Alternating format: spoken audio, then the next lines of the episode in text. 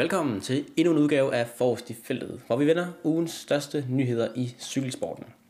Der er sket lidt, selvom det er off-season, og det kan vi som cykelinteresserede kun glæde os over. Til at starte med, der vil jeg lige slå et slag for, at du kan følge os herinde på Spotify. Så undgår du nemlig, at du skal finde artiklen hver gang, og så får du også en lille høflig reminder, når vi lægger nye episoder ud.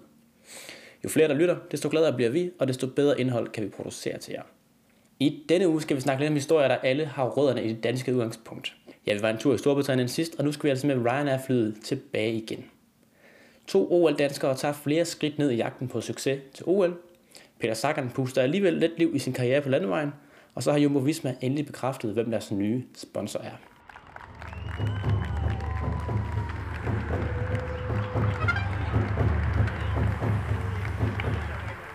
Og vi ligger ud med det hollandske storhold Jumbo Visma.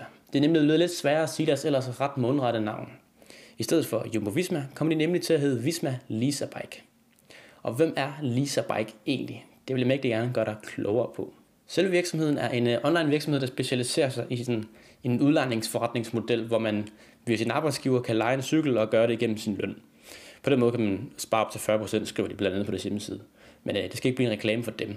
Det interessante ved virksomheden er nemlig ikke deres fordelagtige eller mindre fordelagtige koncept, men derimod dem, der ejer virksomheden.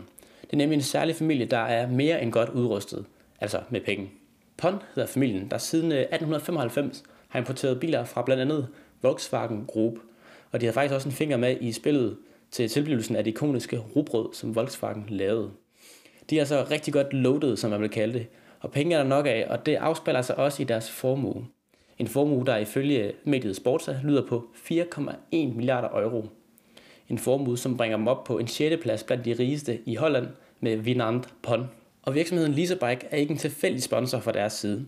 Familien er nemlig også en del af cykelproducenterne Cannondale, Cervelo, øh, som holdet Jumbo Visma kører på, og elcykelproducenten Gazelle. Cykler, som øh, Lisa naturligvis også tilbyder at lege ud. Ifølge Sportsa var det også øh, Pon, der ikke var just glad for den her fløjt mellem Sudal Quickstep og Jumbo Visma, som ja, Sudal Quickstep, som bekendt i mange år har haft Specialized som sponsor. Den hollandske familie har angiveligt en formue, der er dobbelt så stor som den Jumbo eller Van Aert-familien øh, kom med.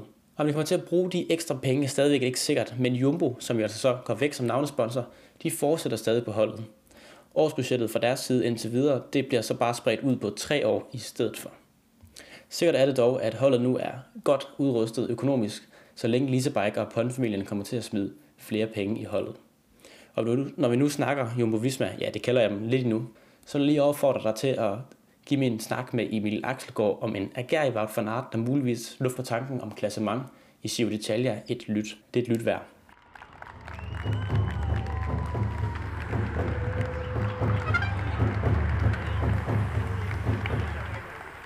Vi hopper videre til en lidt vild historie. Team Coplay Giant, altså det danske DCU-hold, de kunne nemlig præsentere to nye navne, der normalt er langt fra det niveau, som de kører på hos DCU-holdet. To danskere, der bringer sindssygt meget erfaring til holdet. Men hvem er de, og hvad skal de på det hold? Det har jeg spurgt min kollega Julian Sur om, som faktisk var til stede til holdpræsentationen i København. Nå, Julian, prøv lige at forklare, hvem er det, øh, de her to ryttere er, som øh, Team Coplay Giant de har fået med ombord? Jamen, det er jo, altså, det er jo Frederik øh, Rodenberg og, og Lasse Norman Let, som, øh, som begge to er, er store profiler på banelandsholdet og, og var med til at vinde øh, VM i sommer.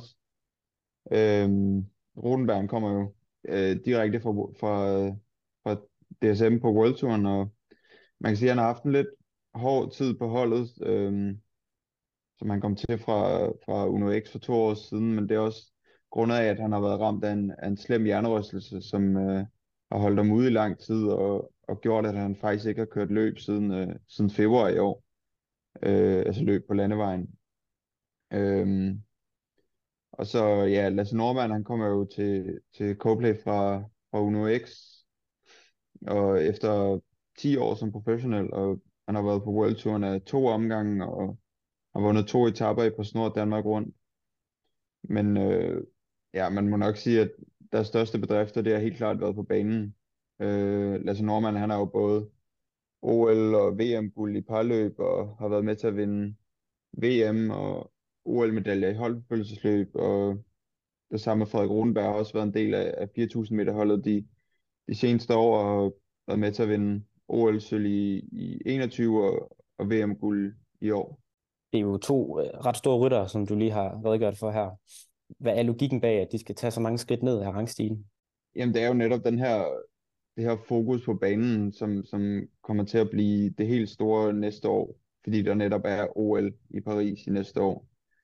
Øhm, derfor så har det været meget, hvad skal man sige, positivt for dem at finde, have fundet et hold, hvor de kan have 100% fokus på banen, når der er brug for det. Øhm, de skal selvfølgelig også køre noget landevej i løbet af sæsonen, men det kommer ikke til at kræve det samme fokus på landevejen, som, som det ville have haft, hvis de havde fortsat på de hold, de var, eller kørt på, på et andet professionelt hold. Ja, fordi hvordan kommer det til at fungere i praksis med, med så store navne på et lille hold? Hvad, hvad bliver der sådan, deres rolle?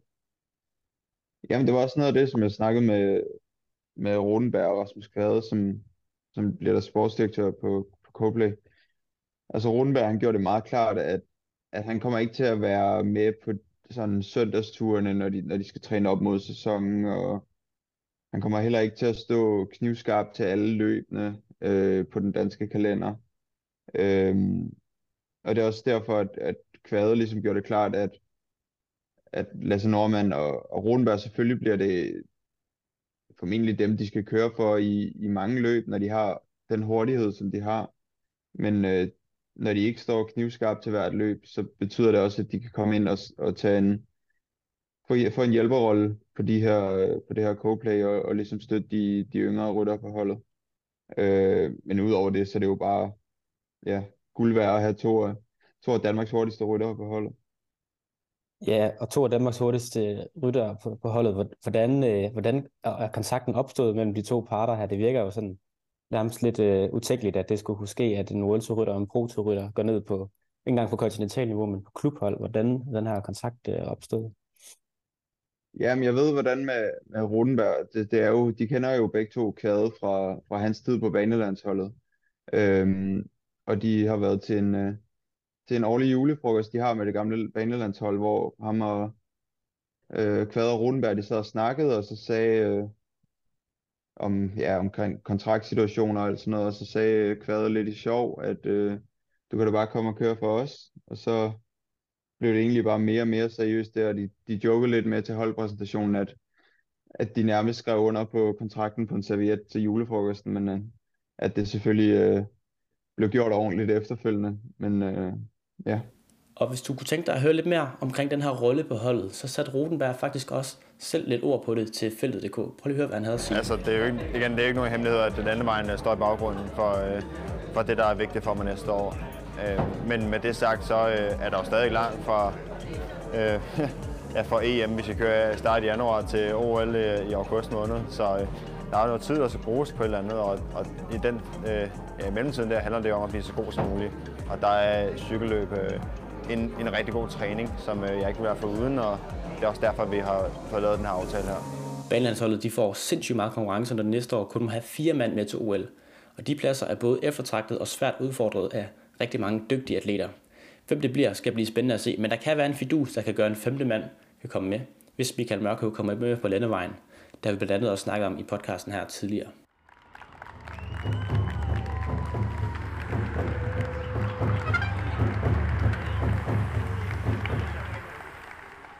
Du kender ham som en kæmpe gøjler, sådan husker jeg ham i hvert fald. Men det er altså slut for Peter Sagan på landvejen, der retter øjnene stålsat mod OL i mountainbike i stedet. Ja, det har vi faktisk vidst i et stykke tid. Men er det nu også rigtigt? Nej, det er det faktisk ikke helt. For den tredobbelte verdensmester, ja i stregen da, skal nemlig alligevel tørne ud på landevejen. Men det bliver med et lidt andet fokus end hidtil. Træningen af cykelløb er nemlig så gavnlig for Sagan, at han ikke kan undvære det næste år. Og derfor har han fået en kontrakt med det slovakiske kontinentalhold, der hedder, hold nu fast, RRK Group Pierre Baguette Benzinol. Ja, ikke lige frem et øh, mundret navn. Holdet kører som øh, nævnt på kontinental niveau, og derfor bliver det ikke nogen store løb, vi får Sakkerne at se i, men dermed på en helt anden scene, end vi er vant til. Sakkerne skal da også kun bruge det, lidt ligesom Rodenberg og Norman Let, til sit helt store mål, nemlig OL i mountainbike. Argumentet er træningen, der skulle være med til at få lidt ekstra løbsfart i benene, selvom både cyklen, farten og underlaget er noget helt andet. Slovakken har tidligere forsøgt sig med at kombinere sin landevejskarriere med mountainbike, men det har aldrig rigtig båret frugt. Det skal han dog forsøge at lave om på, når han skal finde sine finurligheder frem på de brede dæk i stedet.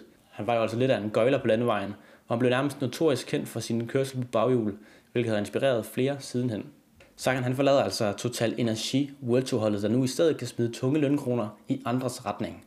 Det har heller ikke været de bedste sæsoner for Sagan at slutte på, så det bliver nok ikke, fordi han kommer til at mangle på resultatlisten hos det franske World Tour hold. Og hvis du undrer dig over, hvorfor det lige blev det hold, altså RRK, som jeg vælger lige at forkorte dem til, der løb med Sagans kontrakt, så ligger forklaringen i Juraj Sagan, Peters bror.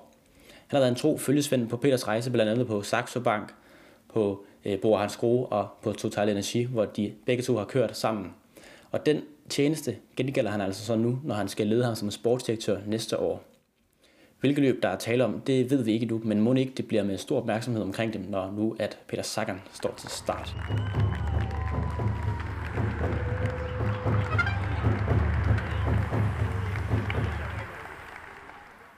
Det var alt for denne gang. Du skal som altid have en stor tak for at lytte med. Det sætter vi, jeg, på feltet, stor, stor pris på. Husk, som jeg nævnte i introen, at give os et øh, følg ind på Spotify, så lover jeg dig, at der kommer en konkurrence i den nærmeste fremtid. Ja, lidt øh, det kan man altid vinde. Mit navn er Jeppe Pescher Lassenhold. Jeg har produceret den her episode med indspark fra Julia Sur. Du må have det helt fantastisk. Godt, til vi lyttes ved igen. Hej.